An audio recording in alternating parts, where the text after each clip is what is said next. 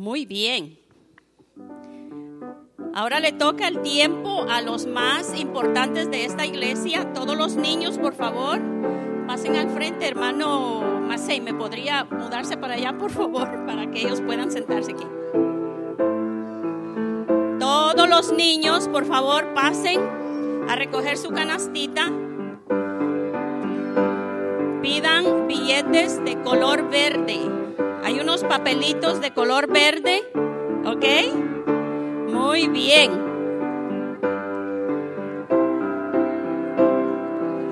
Todos los niños, por favor, pasen.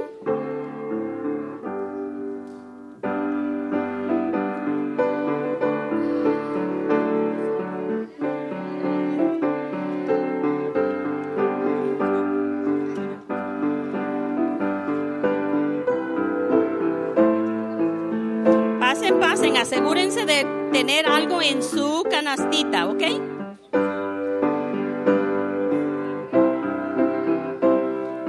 Hermanos, si los niños no los ven, por favor, pónganse de pie y enséñenle el, el billete.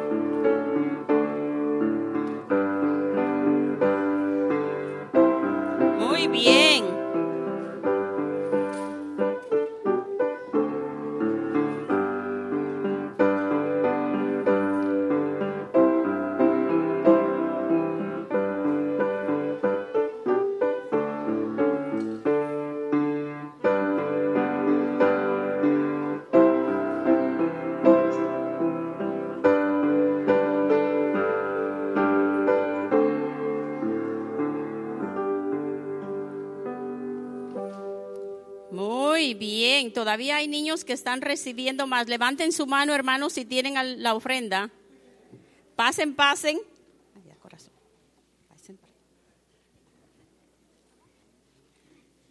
Miren, allá pueden sentarse arriba.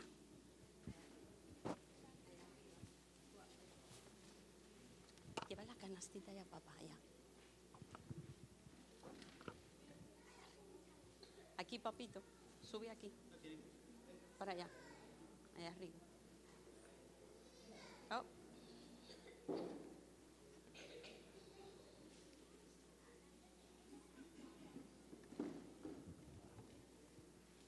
Muy bien, ay, qué lindo se ven todos. Ok, siéntate allá, corazón. Allá. Ok.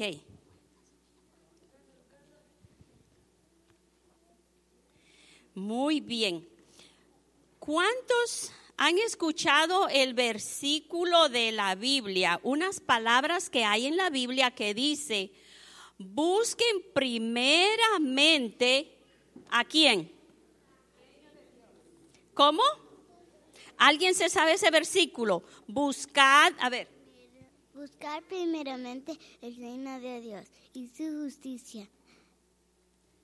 Y, y, y, y las, y todas estas cosas serán añadidas. ¿alguien más sabe ese versículo?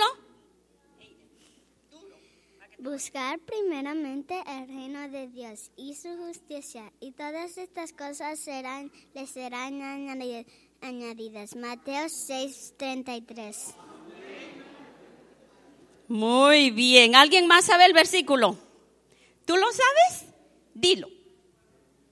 Buscar primeramente el de Dios y su justicia. Y todas las demás cosas. A ver, digámoslo todos. ¿Listos? Uno, dos y tres. Buscar primeramente el reino de Dios y su justicia. Y todas las demás cosas serán añadidas. Muy bien. ¿Qué quiere decir ese versículo? Que busquemos a Dios, ¿verdad que sí? Que seamos obedientes a Él. Bueno, la historia que yo les traigo en esta mañana, yo traigo una cosita aquí. ¿Quién quiere verla? Ah, pues entonces pongan atención. Dice que había un grupo de gente, así como los que estamos aquí hoy, así como ustedes, y les decían los israelitas. Y Dios los amaba tanto como los ama ustedes. Pero muchas veces eran un poco, ¿qué cosa? Desobedientes. Ay, ay, hoy en mi clase, ustedes saben que hoy en mi clase pedimos peticiones y una de las peticiones fue que ayudara a esa persona, a ese niño a ser más obediente y él puede hacerlo. Pues si los, los israelitas eran un poco desobedientes porque ellos vivían en Egipto donde dice que ahí los ponían a trabajar duro y encima de que los ponían a trabajar duro les pegaban duro, duro, duro. En las piernas les pegaban, en los brazos les pegaban y ellos tenían que trabajar y decían, ay, no, no me pegue más. Y les seguían pegando. Pero un día llegó Moisés y los sacó de ese lugar feo que era Egipto y les dijo, ¿saben? Hay un lugar que se llama, ¿cómo se llama? La tierra prometida. La tierra prometida. ¿Y qué es lo que había en esa tierra prometida? Habían, ¿qué cosa? A ver, Aiden, párate aquí, Aiden. A ver, ¿quién se quiere parar? Ven acá. ¿Alguien se quiere parar? Ven aquí, mamita, párate aquí. Bueno, ojalá que yo no me caiga. ¿Habían qué cosa? ¿Miren qué chiquitica ella? habían gigantes. Y dice que los gigantes, ok, siéntate mi amor, gracias. Habían unas gentes grandes, grandes. Y cuando el pueblo de Israel mandó a los hombres que fueran a chequear la tierra prometida, ellos regresaron y dijeron, ay, no, no, no, no vayan allá, allá hay gigantes y nos van a aplastar. Pero ¿saben qué más había en esa tierra prometida? ¿Quieren ver la sorpresa? A ver, yo necesito... ven acá, Eren. Párate aquí. Ven, papito. Tito. Ven acá. Good job, Tito, for being obedient. Muy bien. Entonces dice que en esa tierra prometida, mira para allá, papá. En esa tierra prometida también habían qué cosa? Habían unas frutas grandes, grandes, unas granadas grandes. Y las uvas de allá no eran como las de aquí, chiquitas. Eran tan grandes que dice que cuando los hombres que fueron a chequear la tierra prometida, camina para allá, Tito ¿Cómo tenían que cargar las uvas? Miren, la tenían que cargar dos personas, regresen, dos personas grandes tenían que cargar las uvas porque eran bien grandes. Gracias, Tito. Y su amiguita. Siéntate, papito. Entonces, ¿Ustedes se imaginan las sandías? las sandías han de haber sido grandísimas. Pero ¿saben qué? Con esas sandías y con esas uvas habían muchas otras cosas más lindas. Pero ¿saben qué? Los israelitas, Eiren, Eiren, ¿tú sabes qué pasó? Dice que los israelitas dijeron, ¿por qué nos trajeron a este lugar en el desierto donde habían qué cosas? Serpientes y había mucho calor, por escorpiones, ¿por qué nos trajeron aquí? Nosotros estábamos bien en Egipto y nos dijeron que nos iban a llevar a la tierra prometida y ahora ahí hay gigantes que nos van a aplastar. Aunque hay esas uvas, pero ¿por qué? Y de pronto, se oyó un trueno y una voz en el cielo que los escuchó. ¿Ustedes saben quién era? ¿Quién era esa voz? Era Dios. Y les dijo, pueblo, ¿qué? Desobediente. Por no obedecer, no van a entrar a la tierra prometida, ni van a comer esas uvas, ni van a comer las otras frutas por desobedientes, porque no buscaron primeramente a quién? A Dios. Así que recuérdense niños que cuando ustedes no buscan primeramente el reino de Dios y su justicia, ¿qué pasa? Las demás cosas no serán añadidas. Así que recuérdense de la historia de los israelitas que por desobedientes no pudieron comer las uvas, ni no pudieron tampoco ver las otras cosas lindas que había en esa tierra prometida. Así que recuérdense de estudiar su lección, de estudiar la Biblia y de orar todos los días. ¿Ok? Vamos a cerrar nuestros ojitos y vamos a orar. ¿Alguien tiene alguna petición? ¿Alguien tiene algo que pedirle a Jesús? ¿No? Ok, vamos a orar entonces. Que, querido Jesús, te damos gracias por este día precioso que tú nos has regalado. Bendice a estos niños, Señor. Haz una muralla con la sangre de Cristo alrededor de ellos para que Dios los guarde y los cuide del maligno.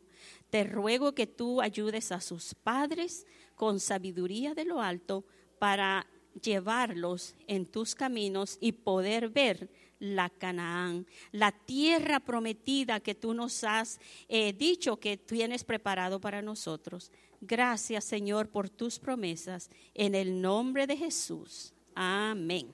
Ok, calladitos para con sus padres, ¿ok?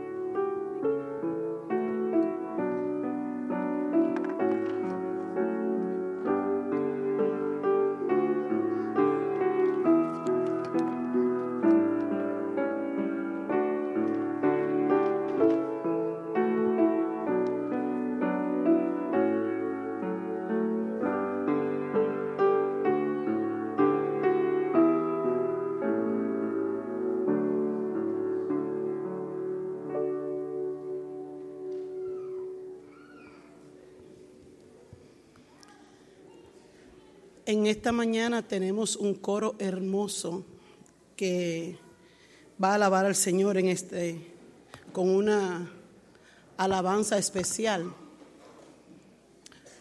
¿Cuántos tienen sus ignarios en sus teléfonos? ¿Cuántos tienen ignarios como esto? Himno 183. Eso fue una petición especial.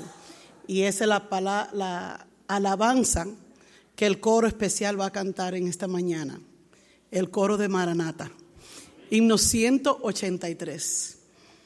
Este es un himno que nos recuerda que el Señor nunca se olvidó de nosotros. Él está cercano, Él está con nosotros. Así que alabemos al Señor en este momento. Himno 183.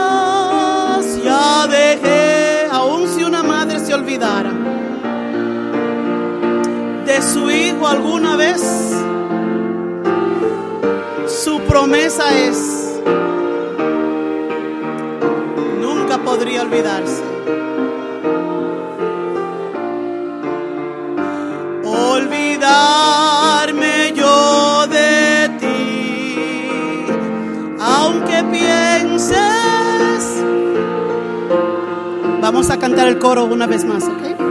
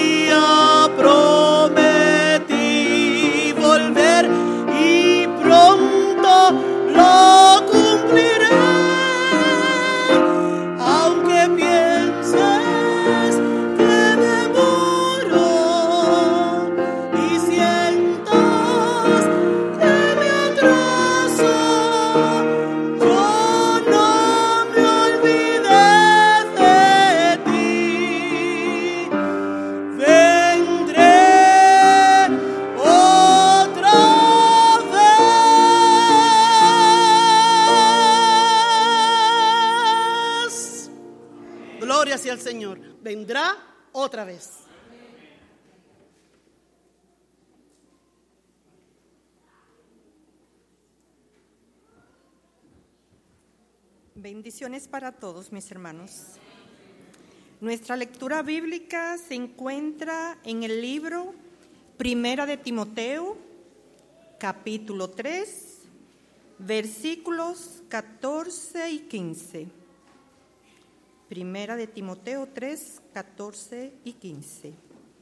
Esto te escribo, aunque tengo la esperanza de ir pronto a verte, para que si tardo, sepas cómo debes conducirte en la casa de Dios, que es la iglesia del Dios viviente, columna y baluarte de la verdad. Dios bendiga su palabra.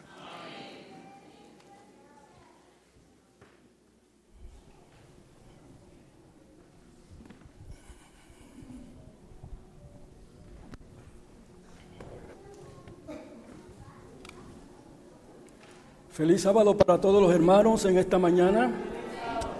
Agradecemos su presencia. Tenemos unas hermanas que están de paso de Virginia. Les damos la bienvenida a la iglesia. Vinieron para alguna actividad aquí en Grand Rapids y ya se van esta tarde desde el viejo estado, Old Virginia, el más antiguo de los estados de la Unión. Me recordó Mirtica, Mirtica, que no olviden la reunión de esta noche a las 7, ¿verdad Mirtica? A las 7. Así que los esperamos a todos los que puedan venir. Espero que saquen tiempo para estar presentes. Hace unas cuantas semanas, el pastor Hernández predicó un tema aquí donde mencionó la iglesia de Dios. Y el tema que traigo en el día de hoy eh, tiene eh, una relación estrecha con lo que él mencionó, pero ah, este estudio tiene otra vertiente. no, no es el mismo tema, aunque voy a mencionar algunas cosas que puede que ustedes recuerden de aquel tema anterior. Y algunas partes de este tema puede que, que pongan incómodo a alguna que otra persona, pero ese no es mi propósito. El propósito es eh, darle a la iglesia lo que la iglesia debe comprender, la razón y el propósito para, para qué existe esta iglesia y cuál es su funcionamiento y su debido orden. Sí que algunas de las cosas que voy a mencionar ustedes ya las conocen, especialmente los que llevan tiempo en la iglesia, pero siempre es bueno recordar para que todo pueda funcionar en la forma adecuada. Así que, siendo que este es mi primer tema como uno de los ancianos de esta iglesia, junto con mis demás compañeros, pues creo que debemos darle a la iglesia aquellas cosas que son necesarias para su mejor funcionamiento. Así que si en algún momento Gregorio, Misael, Bertrand o Joel dicen algo aquí que a ustedes los hace sentir un poquito incómodos, recuerden que eso es parte de la responsabilidad que nosotros como ancianos de iglesia tenemos. No solamente dar mensajes que en algún momento dado son agradables y simpáticos, ¿verdad? Pero mensajes que algunas veces tocan algunas cositas que no nos gusta que nos toquen. El primer tópico es, bueno, ustedes ya escucharon el texto que leyó eh, la esposa de Enilda, el mensaje que Pablo le envía a Timoteo. Él lo iba a ver pronto, pero le mandó algunas cosas para que si tardo sepa cómo conducirte en la casa de Dios. Así que Pablo no está hablando aquí de teología, no está hablando de la vida espiritual, está hablando de la conducta en la casa de Dios. ¿Ok? Que es la iglesia del Dios viviente, columna y baluarte de la verdad. ¿Qué es la iglesia y para qué existe? A través del tiempo, Dios siempre ha tenido un grupo de hombres y mujeres fieles que lo han representado y honrado dignamente. Aunque podemos ir más atrás en el tiempo, podemos comenzar con Noé y su familia. Aquellos fueron los que mantuvieron la fe de Adán y Abel en un tiempo de perversidad y apostasía sin paralelo. Aquella allí era la iglesia del Dios viviente. Luego del diluvio, Dios mantuvo a través de Sem y de uno de sus descendientes, Eber, el conocimiento del Dios verdadero, y es de esa familia que surge Abraham. Por eso es que Abraham se conocía como el hebreo, porque era descendiente de Eber, y de ahí es que surge el pueblo hebreo, que nosotros los conocemos como los judíos. Pero ya los judíos son otra cosa, de la misma descendencia, pero ya lo último que quedaba, lo vamos a mencionar más adelante. Mediante un pacto, Dios le promete a Abraham heredar la tierra y de él surge el Mesías y su descendencia. De Isaac y Jacob, descendientes de Abraham, viene el pueblo de Israel. Y ese pueblo de Israel era la iglesia del Antiguo Testamento. Y ustedes conocen bien esa historia. Pero debido al orgullo, a la arrogancia, al engreimiento, a la idolatría, la iglesia de ese tiempo se prostituyó con los dioses paganos y fue casi completamente erradicada de lo que era un pueblo grande y próspero para el tiempo de la cautividad de Babilonia, solo existía un resto de la descendencia de Abraham.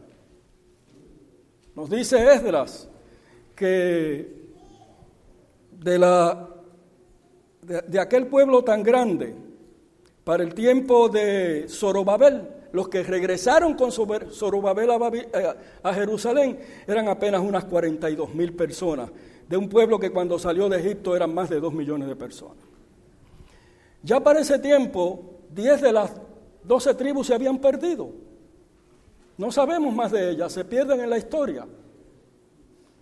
Salmanazar V, algunos lo llaman Sargón, en otras, eh, en la historia se conoce como Sargón, Sargón II. Viene la transmigración de todas esas diez tribus.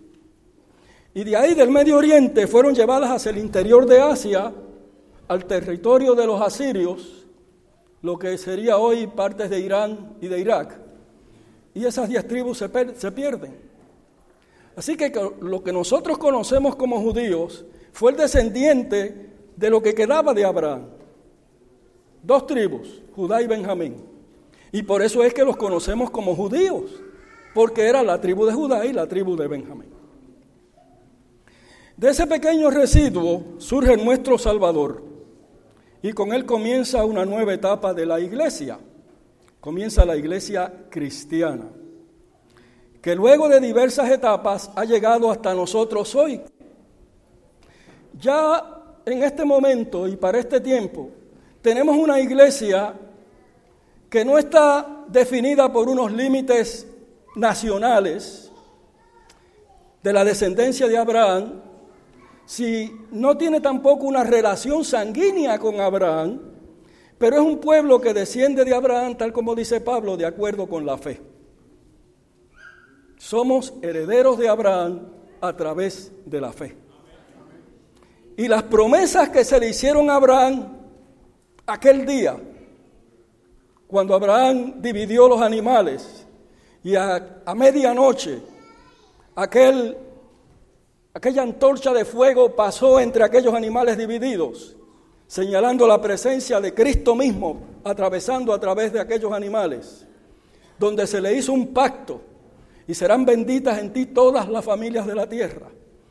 Esa promesa fue para, hecha también para nosotros en este momento, que creímos como Abraham creyó y venimos a ser sus descendientes. Por lo tanto, el pueblo de Dios hoy es una comunidad de creyentes quienes confiesan a Jesucristo como Señor y Salvador. Eso es lo que es el pueblo de Dios hoy. Hemos sido llamados a salir del mundo y a unirnos a la, en la adoración, en el estudio de la palabra, el compañerismo y también para servir y proclamar el Evangelio. Para eso es que nosotros estamos aquí hoy, no es para ninguna otra cosa. Así, cuando estamos unidos, formamos una comunidad de creyentes y venimos a ser la familia de Dios, donde Cristo es la cabeza de esa familia.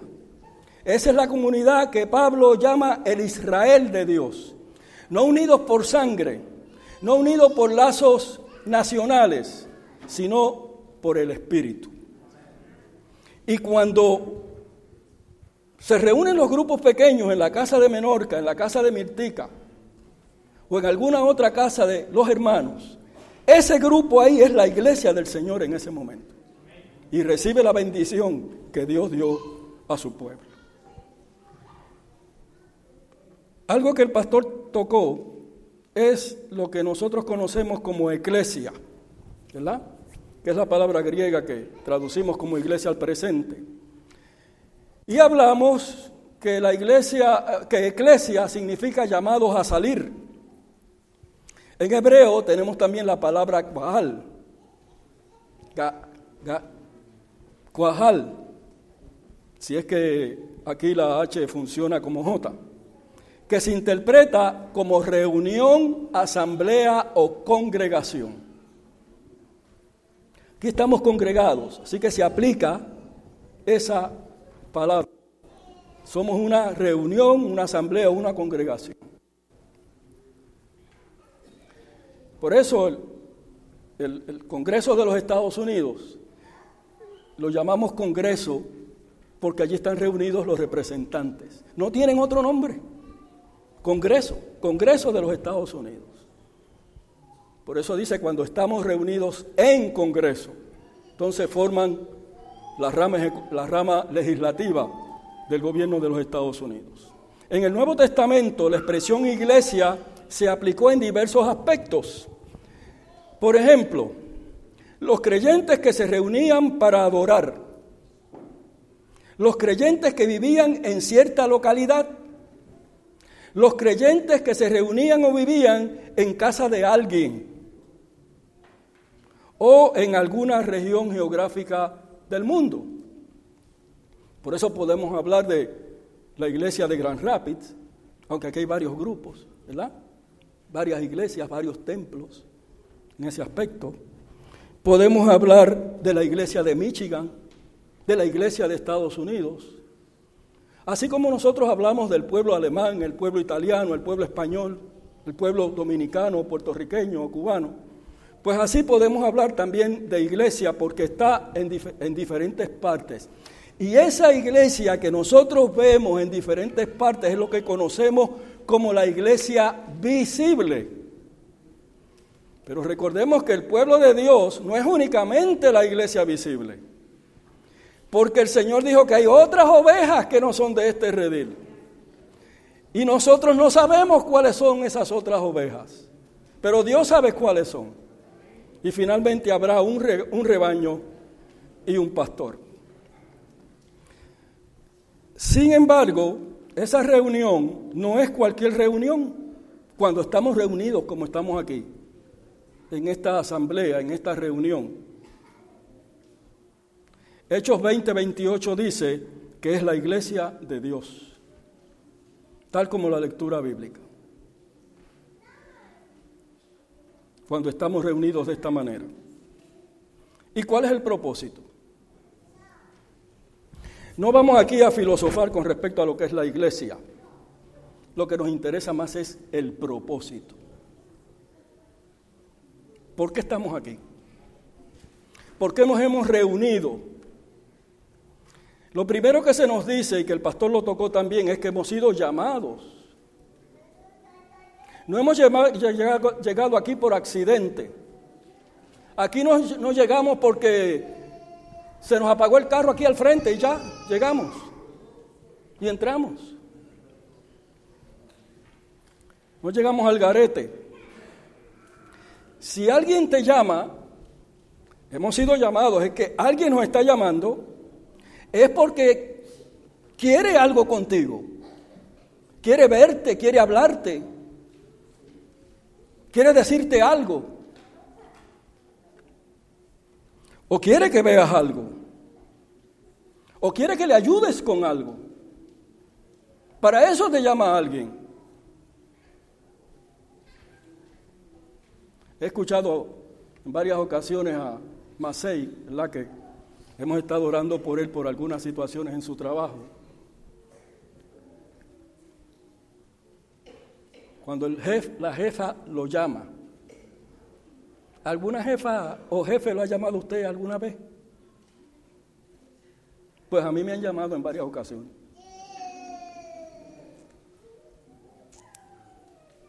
Y a veces ha sido buenas noticias. Una vez me llamó el presidente de la universidad y me dijo, Cabrera, era, era un norteamericano y él ya se iba. Tuvo dos años de presidente, había estado como seis años de, de, vicepresidente académico, después lo pasaron a presidente. Y cuando se iba me llamó, él y yo habíamos tenido alguna, algunos momentos de confrontación académica, ¿no? Profesional. Y me llamó para decirme, mira, he dejado algo en el presupuesto para que te vayas a estudiar. A mí me gustó eso. Me gustó. Pero en otras ocasiones me han llamado y me han dicho cosas que no me gustan tanto. ¿Verdad? Eso pasa, le pasa a todos. Así que hermanos, si hemos sido llamados, es porque tenemos un llamado diferente a cualquier otro llamado que hemos tenido. Es diferente por el tipo de llamado. Y es diferente por quién está llamando. Se nos llama a salir. ¿De dónde? Salir del mundo. Y en este tiempo a salir de Babilonia, a salir del pecado, a salir del viejo estilo de vida y a vivir en nueva vida, como dice el apóstol Pablo. ¿Para qué nos llama? Sí, para vivir en nueva vida, para ser un pueblo santo. Ahora ustedes saben que santo significa apartado, separado, ¿Y para qué esa separación? ¿Para qué apartarnos? Para adorar, para glorificar, para honrar a nuestro Dios. Ese es el motivo por el cual hemos sido apartados, separados, llamados para eso. El apóstol Pedro nos dice en el segundo capítulo de su primera carta que hemos sido un linaje escogido, una nación santa, un pueblo adquirido por Dios, un pueblo comprado.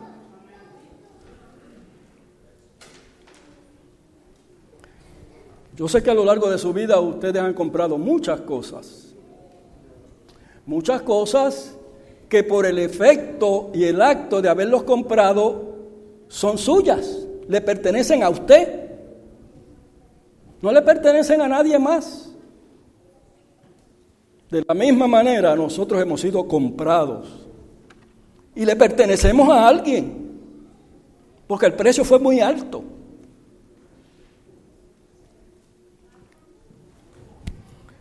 Hemos sido comprados para tener un nuevo nombre. Hemos sido comprados para glorificar, para adorar y honrar a Dios, para tener un nombre más grande que el de hijos y de hijas. Y dice el espíritu de profecía que un nombre más grande que el de los ángeles que nunca cayeron. Qué cosa maravillosa es, hermanos. Qué glorioso. Que cada uno de nosotros, llenos de pecado y de contaminación, algún día podamos ver a nuestro Dios. Siendo que quien nos llama es Dios mismo, esto pone en nosotros una muy grande responsabilidad. Esto nos debe hacer pensar el paso que hemos dado. Cuando nosotros decidimos bajar a las aguas del bautismo y decirle que sí al Señor, eso es un acto muy serio. ¿Por qué ustedes creen que el joven rico decidió darle espalda? Él sabía lo que se le estaba pidiendo. Él lo evaluó y dijo, esto no es para mí. Pero al hacerlo se perdió. No se habla más de él en la Biblia. Ojalá y haya cambiado de parecer después. ¿Cómo vamos a responder? ¿Qué vamos a hacer con un llamado como este que hemos recibido? Para formar esta iglesia. Ya dijimos que una de las razones para el llamado es para adorar al Creador. Según nos dice Apocalipsis 14, ¿no es cierto? Ese ángel que vuela por el medio del cielo. Temeta a Dios y dadle honra porque la hora de su juicio es venida y adorar a aquel Ustedes conocen los textos. Adorar al Creador de los cielos y de la tierra. No estamos aquí para que nada tenga que ver, eh, para nada que tenga que ver con nosotros. No vinimos aquí a nada realmente que tenga que ver con nosotros. Aquí vinimos a algo que tiene que ver con Él, no con nosotros. Entonces, ¿cómo adoramos? Si todo tiene que ver con Él. Adoramos mediante los signos de alabanza. Adoramos por las oraciones de alabanza y de agradecimiento. Así que las oraciones en el culto no son oraciones para mencionar nuestros problemas ni largas letanías de lo que se nos venga a la mente, sino que es para presentar al cielo el agradecimiento de corazones arrepentidos y contrictos, suplicando la misericordia de nuestro Dios y alabando a aquel que nos llamó de las tinieblas a su luz admirable. Otra razón para el llamado y para la reunión es el estudio. Venimos a estudiar para compartir nuestra fe con los hermanos. Por eso la primera parte del culto se llama escuela sabática. Claro, Dútil no tiene la culpa de que le hayan metido a la escuela sabática todo lo que le han metido. Eso no lo decidió él. Pero el propósito de la escuela sabática es el estudio de la palabra. Y mediante ese estudio llegamos a ser sabios para la salvación, como nos dice el apóstol Pedro. Pablo, debo decir. Y él aconseja a Timoteo que aproveche su tiempo leyendo, exhortando. Parte de lo que del currículo de Timoteo en su preparación como obispo era el estudio. Siendo que el estudio es un motivo importante para la adoración, debemos proveer a ese periodo de estudio el tiempo necesario para que pueda ser significativo y útil para todos. Es importante que se le dé al periodo de estudio el tiempo suficiente. No se debe reducir ese tiempo para introducir otras actividades que tengan que ver con otras cosas, sino realmente dedicarnos al estudio porque estamos adorando mientras lo hacemos. Es también un aspecto importante por el cual nos congregamos el compartir la fe los unos con los otros. Ahora, en la escuela sabática y en este periodo, justamente, en este periodo de la escuela sabática, eso es justamente lo que hacemos. Mientras discutimos la lección, cada uno menciona experiencias, situaciones en su vida. Y así nos animamos unos a otros y esto contribuye grandemente al desarrollo y al crecimiento de la vida espiritual de todos los hermanos. Así sabemos que no estamos solos enfrentando las pruebas y las luchas que nos tocan enfrentar cada día y que son parte de la vida y de la batalla espiritual que todos tenemos. Tal como aconseja el autor del libro de Hebreos en el capítulo 10, mediante el estudio y al compartir unos con otros nos estimulamos al amor y a las buenas obras que es parte de la vida del cristiano, es un ingrediente imprescindible en la vida del cristiano. No podemos olvidar que otra razón importante para reunirnos es el compañerismo. Ya lo mencionamos. Hechos 2, 44 al 47 nos habla del amor y el compañerismo que existía en la iglesia primitiva, al punto que compartían los unos a los otros. Había un amor verdadero entre esos hermanos. No habían orgullos, no habían divisiones. Pero surgieron. Porque es que donde estamos todos juntos algo tiene que surgir. Eso es parte de nosotros. Y estará así hasta que el Señor nos limpie a través de las pruebas y las dificultades que enfrentamos y nos vaya dando forma, nos vaya modelando y nos vaya enseñando cómo vivir la verdadera vida cristiana. Pero todos tenemos defectos y faltas con los cuales tenemos que trabajar. Y un aspecto importante es que las reconozcamos. Porque el que no las reconoce, hermano, se lo digo de corazón, está en serios problemas. Esa coinonía que hubo entre los hermanos fue lo que permitió el derramamiento del Espíritu Santo allí. Eso fue lo que permitió que viniera el poder de Dios y los, y los imbuyera de un espíritu misterioso.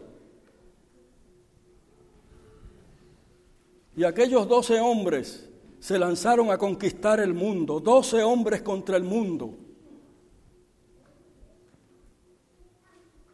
Y en cien años habían llenado toda la tierra de la doctrina de Cristo, usados por el Espíritu entregados, dispuestos. Así como los esposos se entregan uno al otro en una boda, así es que nosotros tenemos que entregarnos al Señor también. Mientras querramos hacer las cosas por nosotros mismos y mantener ciertos aspectos a nosotros mismos, no puede haber crecimiento de la iglesia. No habían rencores, no habían orgullos, velaban por las necesidades los unos y los otros.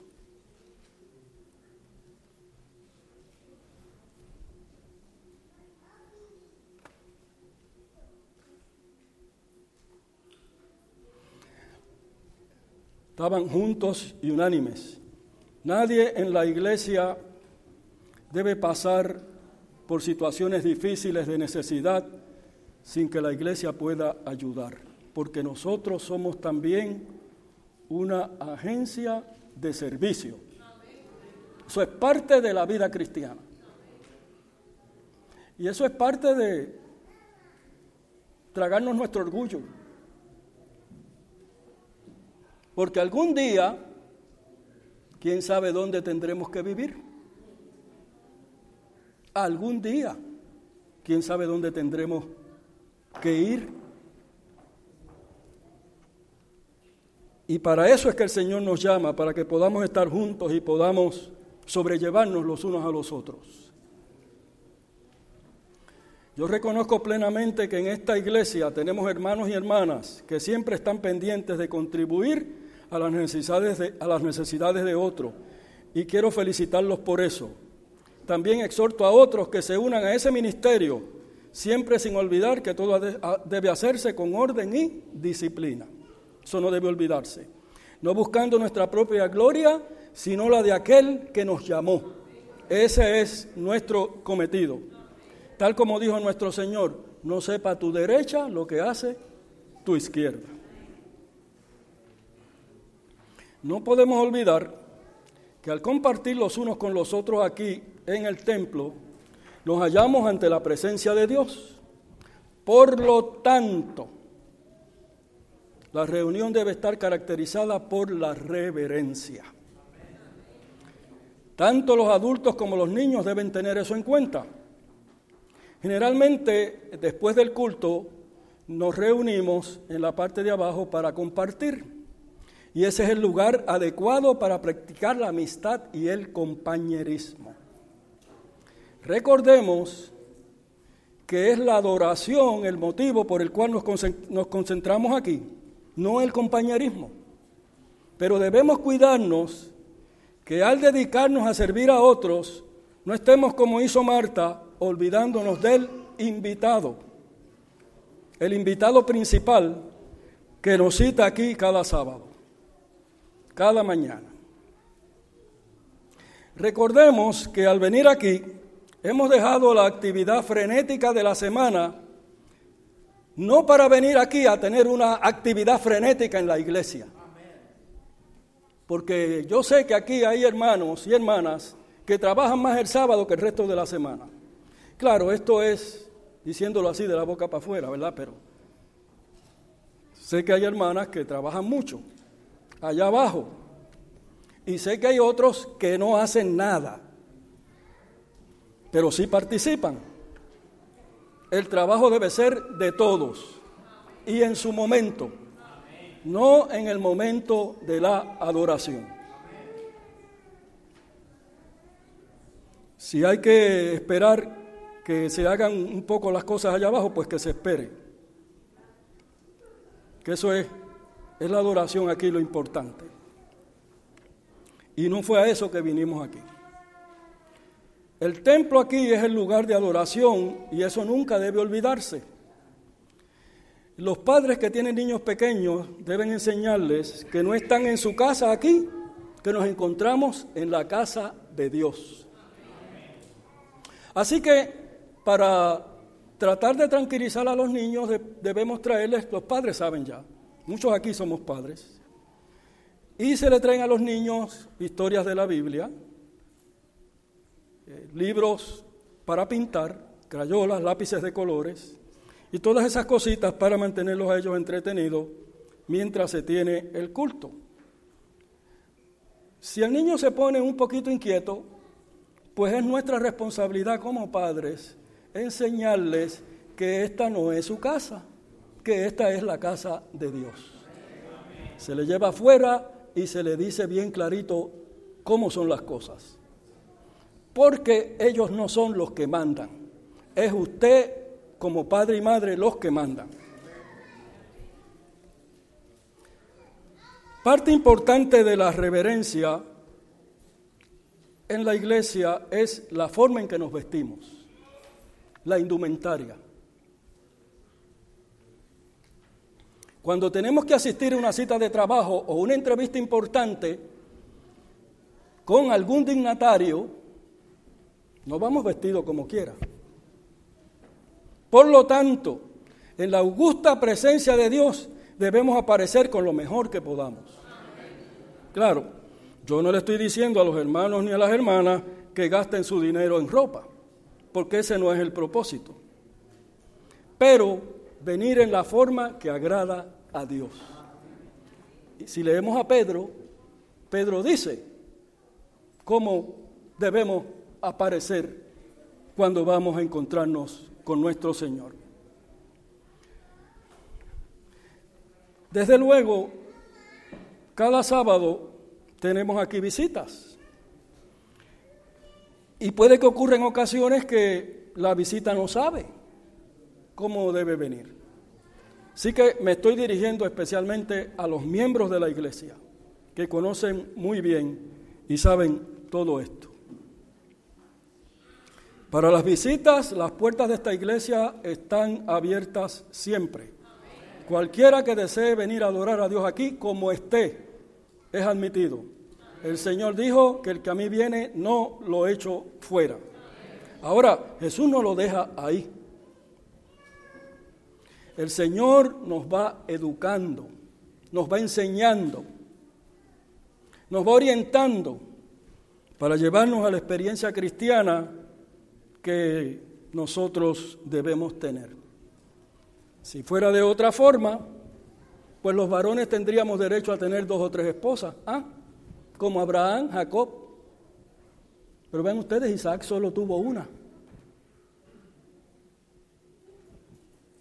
Y el Señor en ese tiempo, como dice Pablo, hablándole a los, a los griegos, pues ha disipado su actitud, pero ahora nos llama a vivir vidas santas, tal y como es su propósito, desde el principio porque fue una esposa la que le proveyó a Adán, una sola esposa.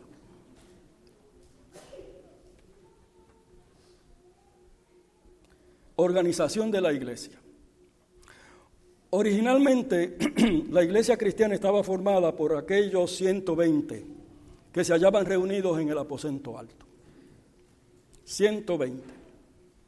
Se nos dicen que allí estaban los discípulos que allí estaba María, la madre de Jesús. Allí también estaba la otra María, no se menciona Marta, pero es posible que estuviera allí.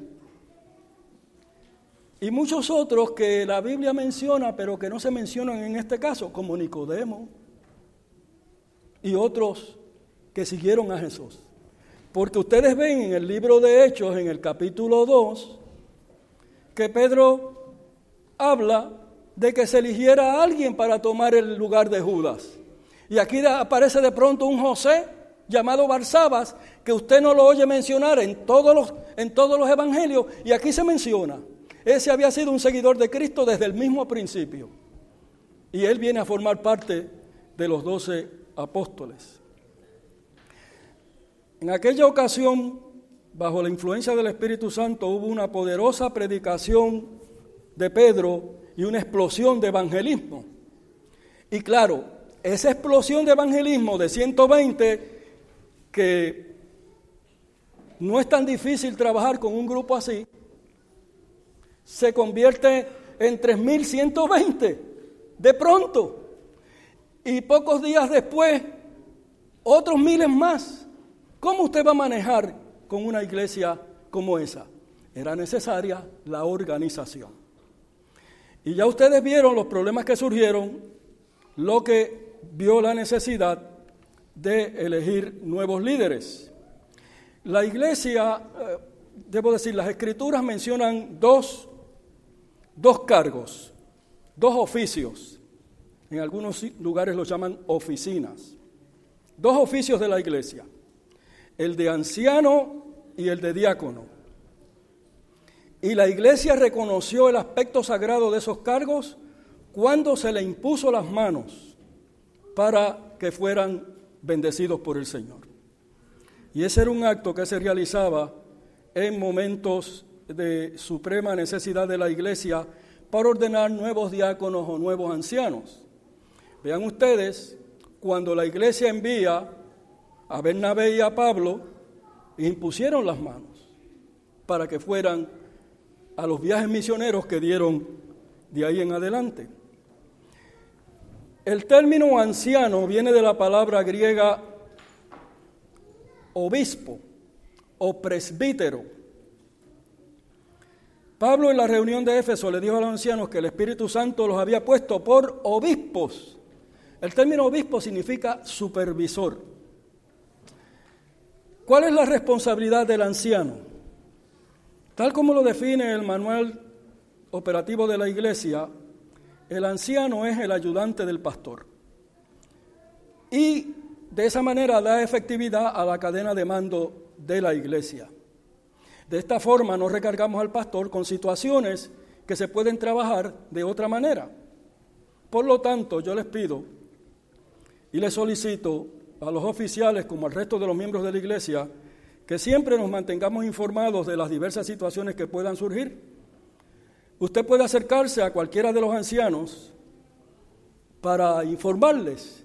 Y si ellos entienden que tanto este servidor como el pastor debemos estar informados también, pues así eh, nos lo harán saber.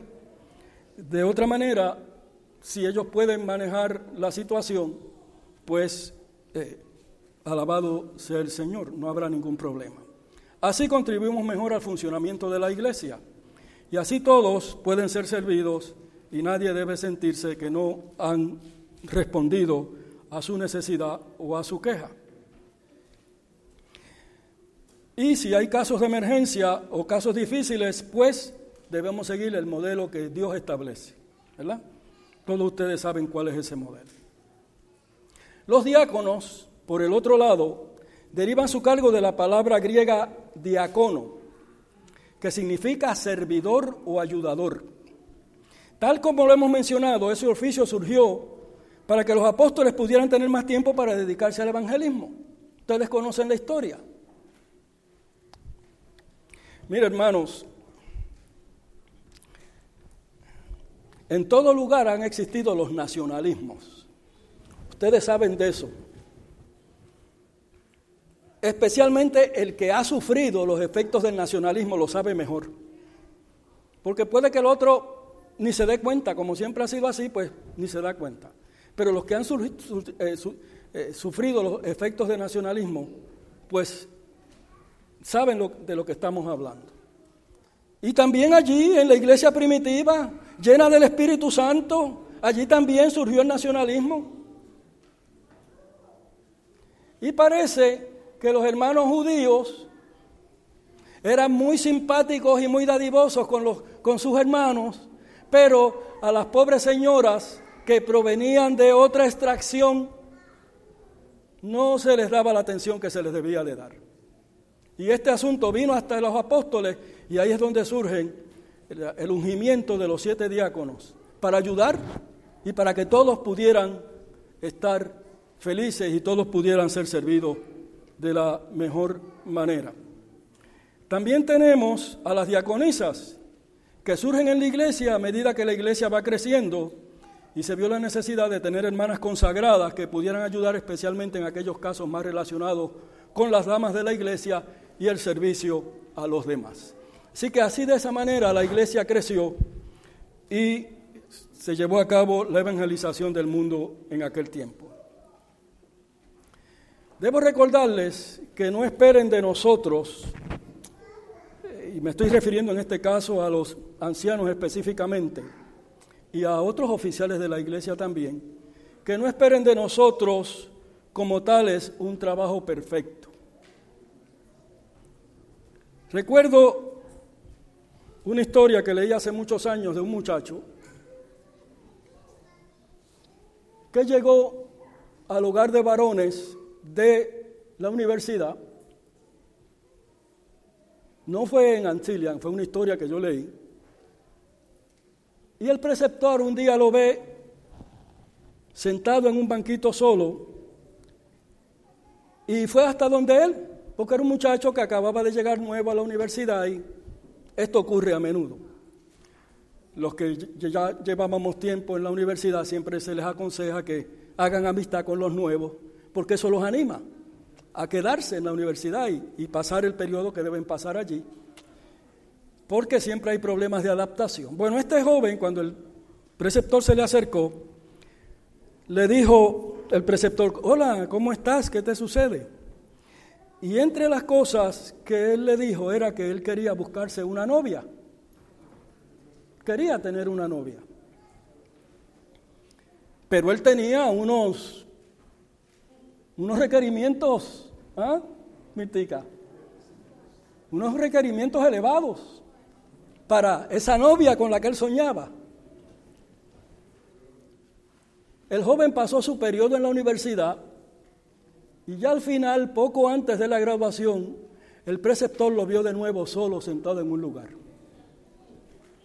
Y entonces va donde él y le preguntó que cómo estaba, que qué le sucedía. Y entre las cosas que le pregunta, le dice, ¿encontraste la muchacha que estabas buscando? Y él le dijo que sí, que la había encontrado. Pero había un problema. La muchacha que él encontró también estaba buscando uno perfecto. Así que hermanos, no somos perfectos, cometeremos errores. Pero quiero decirles como lo dijo el pastor Pearson cuando fue elegido presidente de la Asociación General, principios de la década de los 70, fines de los 60 y principios de los 70. Él le dijo al Congreso, cometeré errores.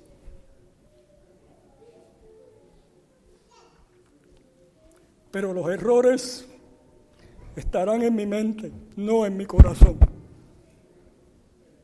Cometeremos errores. Pero por la gracia del Señor podremos superarlo. Durante este año, los oficiales de la iglesia queremos y deseamos consagrarnos a Dios y al servicio de ustedes. Porque cada uno de ustedes forma parte de esa iglesia que Dios ganó con su sangre. Hermanos, el tiempo pasa rápidamente, el día está declinando, todo nos dice que nos acercamos rápidamente a esas escenas que nos habla Daniel 12.1. Todo está listo, hermanos, para la venida del Señor. Solo nos faltan los acontecimientos finales y entonces veremos al Rey en su hermosura. Por tanto, hermanos, los encomiendo a Dios y a la palabra de su gracia para edificarlos en la fe y darles herencia con todos los santificados. Deseamos, hermanos, que habite Cristo por la fe en vuestros corazones, para que edificados y fundados en amor, podamos comprender con todos los santos cuál sea la anchura, la longura, la profundidad y la altura, y conocer el amor de Dios que excede a todo conocimiento, y así ser llenos de toda la plenitud de Dios. En esta hora, hermanos, cuando anhelamos volver a ver al Rey en su hermosura y encontrarnos de nuevo con todos aquellos en la fe que fueron antes de nosotros, incluyendo a nuestra hermana Monchita, incluyendo a Ojeda. Algún día nos reuniremos de nuevo con nuestro Salvador. Quiero ahora pedirle a todos los nuevos oficiales de la iglesia que vengan al frente, todos los nuevos oficiales, ancianos, diáconos, directores de los departamentos, los que estén aquí, vengan todos aquí al frente, vamos a tener una oración de consagración. Le voy a pedir a Menorca que nos dirija en esta oración. Ustedes pueden quedar sentados.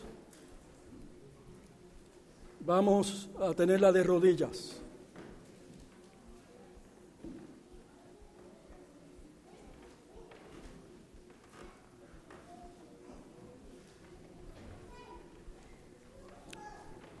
Gracias, hermanos.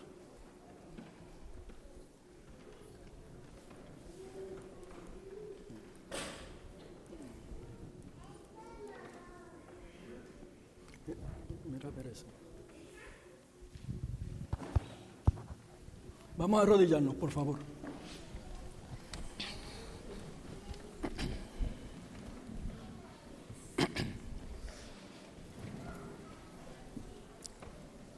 Dios y Padre nuestro, Dios creador del cielo y de la tierra,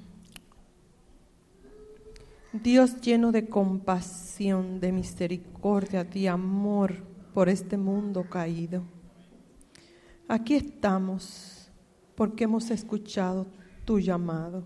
Amén. Señor, aquí estamos porque queremos honrarte. Amén. Porque queremos alabarte, porque queremos darte la gloria y la honra, porque tú la mereces. Somos inmerecedores de tu gracia. Somos como la hoja seca que cae, es pisada, se vuelve polvo y nada vale. Esos somos.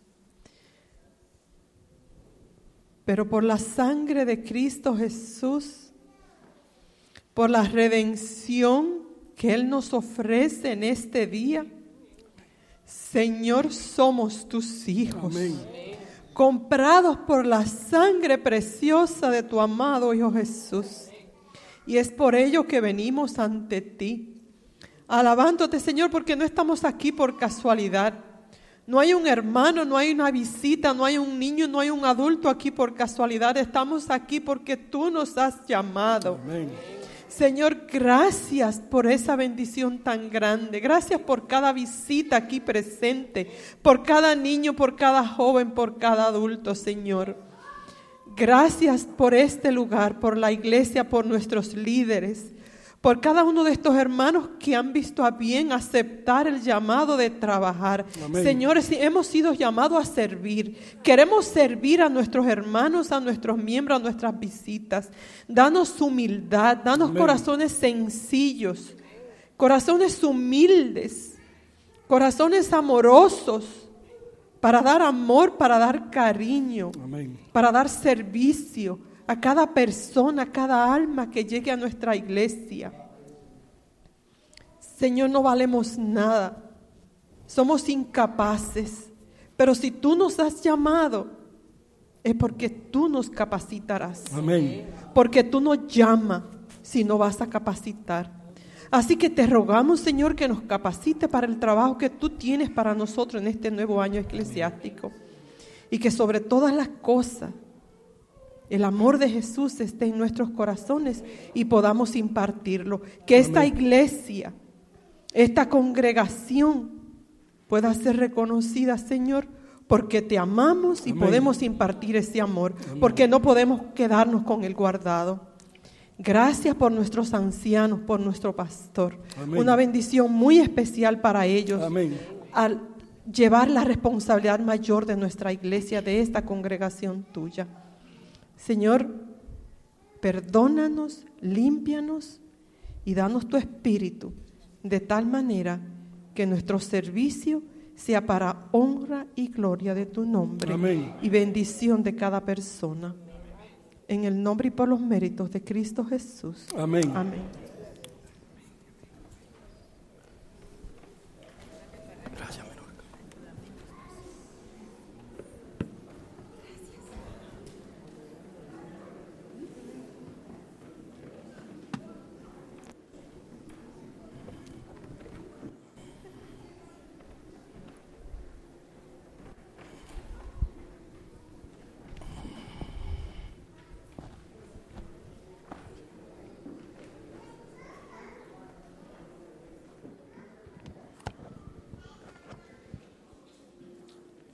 Vamos a concluir este bendecido servicio cantando las notas del himno número 377. Y voy a invitarles a todos a estar de pies, por favor.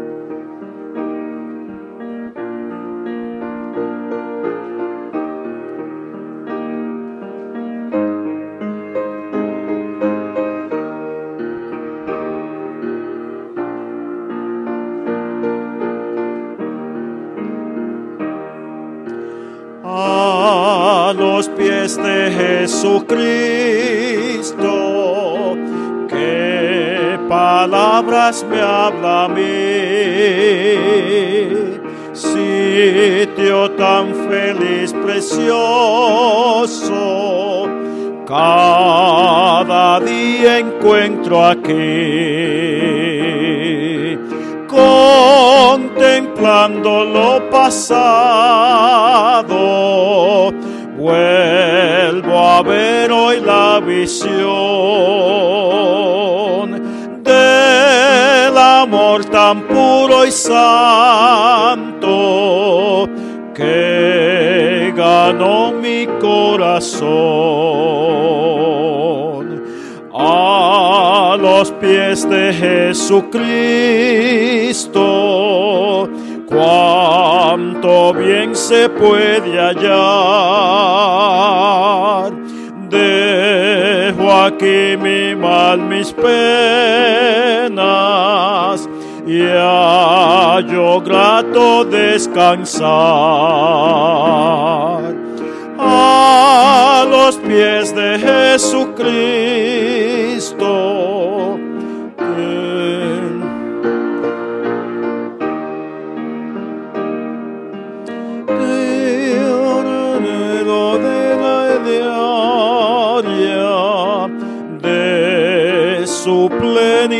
Sacar.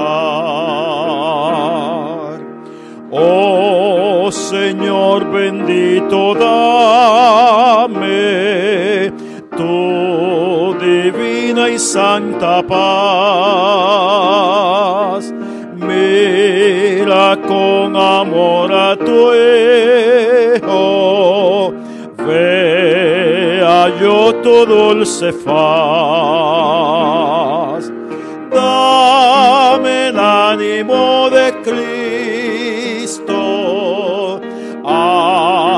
Santo, justo y fiel. Ande yo con Cristo siempre, porque mi justicia es Él.